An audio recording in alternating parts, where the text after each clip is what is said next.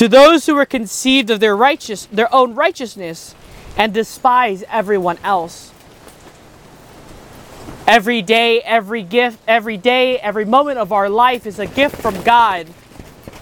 This gift was given to us freely, and we're asked to not just hold that gift for ourselves, but in being entrusted with that gift, asked and invited to return that gift back to God. Everything that we have, the simple fact that we're here today, gathered together outside, enjoying this beautiful weather, is a gift from God.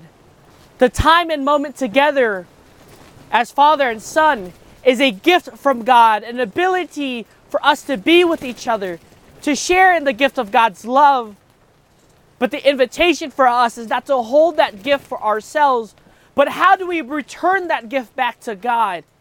To share that gift back to God in what He's given us. One of the challenging things about gifts is there's always a sense that there's something due to us. We're given that gift because we're entitled to it.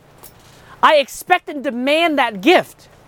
And we see that very much from the Pharisees that gift that I'm able to give back to the church, the ability that I can tithe, I can fast, I can hold fastings for myself, that I pray is my gift to God.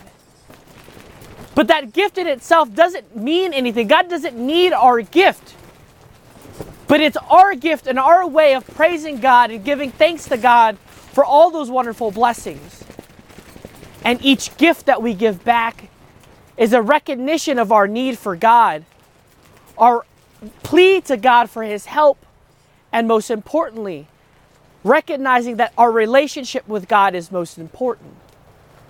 Because the gift is not the fact that we're entitled to it, but the gift is the fact that He's freely given it to us with meaning, with purpose.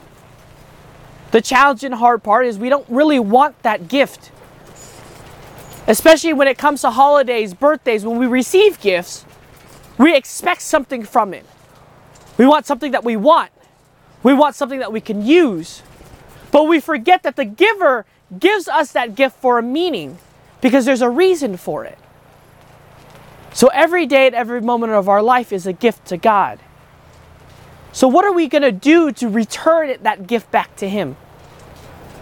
I think three ways and I think it really ties into Father Flynn's just one hour to work, to worship, to wealth. Because it really encompasses every aspect of our life. It really encompasses who we are, our work, the ability for us to even be able to work, the health so that we can work, the recognition and the built of habit, of virtue. So all we have to do is to give back in that work? How are we helping to build a better society? How are we helping to build a stronger family? How are we helping to build a stronger community? Worship. God doesn't need of our praise. He doesn't need of our glory. But we are reminded by the catechism God created us simply to know, to love, and to serve Him in this life and in the life to come. How are we loving God that much more? How are we growing in that love of God for that gift? Because every breath we take is a gift from God. Wealth. That gift of wealth, the financial gift, allows us to use to build, to function within the society. But that wealth is not meant for just us to build our earthly wealth here on earth. But that wealth that we are given is meant for us to share that with others, to build an economy, a society of just wages, of equal share of goods, to ensure that we have goods for our family and our family's goods are met. But most importantly, to help those in need who are struggling, who don't have what we have. Because that wealth is not meant for us, is not meant for us to use for ourselves alone, but to share that with our brothers and sisters to help those in need. And so, my dear brothers, let us look at our own life. When we give praise and thanks to God, what are we really giving thanks for? Is it the gift that God has given us?